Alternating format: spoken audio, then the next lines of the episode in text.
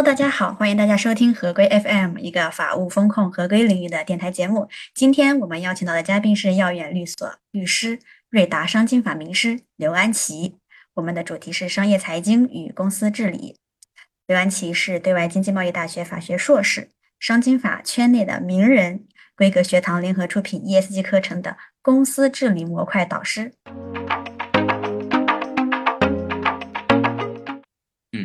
是的。那您自己是怎么做出职业规划的呢？为什么会对法律领域的工作感兴趣，尤其是专注在公司治理这个方向？其实我个人并不太认可职业规划这个概念。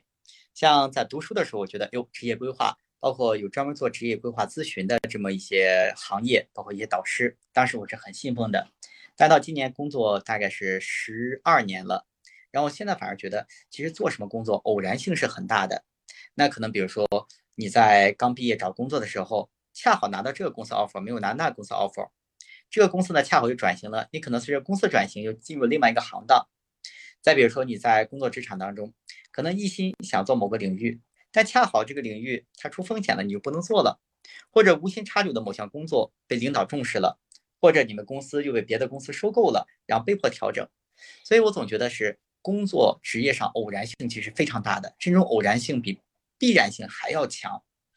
像我身边很多朋友，其实做的工作和他本科、硕士包括博士的专业好像不是相关性很强，所以我们聊来聊去就觉得，其实我们很多时候工作也有点像蒲公英一样，蒲公英就是来一阵风就吹走了，它落在哪里，一方面是自己的意愿，另一方面可能就是风吹到哪里，你可能会落在水泥地上，就完全不会开花结果，落在这个刚下过雨的泥地上，那可能就生根发芽了。所以我觉得这个职业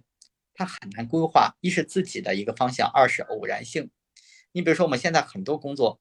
你在20年前我读书的时候可能你想都不能想，比如像滴滴打车，那滴滴司机在20年前可能是没有这项工作的。那同样比如说在这种科技类的公司，专门做这种线路规划的工作，或者专门提取数据的，这些20年前也没有。那如果你看我读书的时候05年本科，那个时候就不可能规划到这种工作。所以我觉得这种职业规划偶然性很强。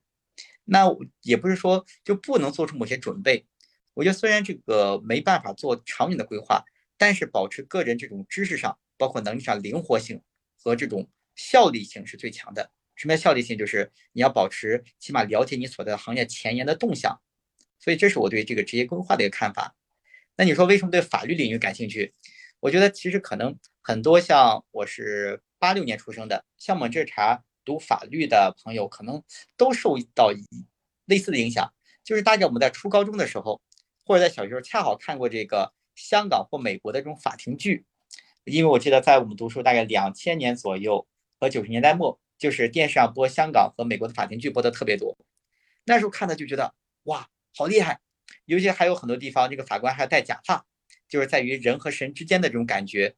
所以就觉得他们的法庭辩论就很精彩。所以那时候就觉得以后得学法律，法律就是这种感觉的。当然实践中和那电视上还不一样，但是其实学法律人从一开始选择法律专业，让调剂过来的除外，调剂那是被迫的选择，反正主动选择法律专业的人，其实一开始不管现在如何，他多多少少当年一定有法律的理想，对法律有信仰才来的，他一定在某个时刻崇拜过公平正义才会选法律专业。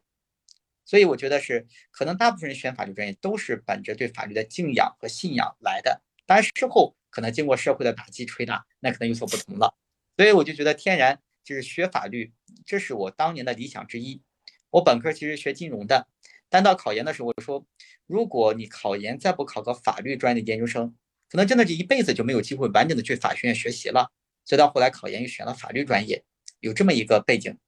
那你说为什么现在专注公司治理？其实我觉得也有一定的偶然性在里面，像本科学的金融，研究生学的法律，然后后来找工作呢，又是阴差阳错机缘巧合去证券公司了。当时我记得12年，那时候证监会刚刚批准券商成立这个另类投资子公司，所以当时又去了这个券商的另类投资部门，然后去做投资经理，这么又做了6年，然后之后从券商出来来到律所，然后做法律的业务，包括现在还讲法律的课程。所以，就我个人经历而言，就是金融和法律，包括公司都懂一些。因为在券商这几年，其实从投资方和甲方的角度接触了很多公司治理。那比如券商投资方他在筛选投资标的的时候，由于股权投资，那一是这个公司业务有没有发展，二是它的稳定性和公司治理。所以当然从甲方的角度，我们参与了很多公司治理的这种评估，包括它的尽职调查，包括等等。所以我们就发现，其实公司的稳定性和它治理的这种结构合理性，会影响到它长治久安。一些公司它可以一招鲜快速崛起，但如果公司治理不完善不稳定，比如内部一言堂，或者内部的话股权非常分散，或者董事会被架空，或者经理它是虚的，那其实它哪怕业务一开始很强劲，但是等着强劲业务它陷入增长缓慢之后，这家公司有可能快速衰落。相反，一家公司如果治理它比较稳定，那么能不能寻找一个爆发点，这可能只是时间问题。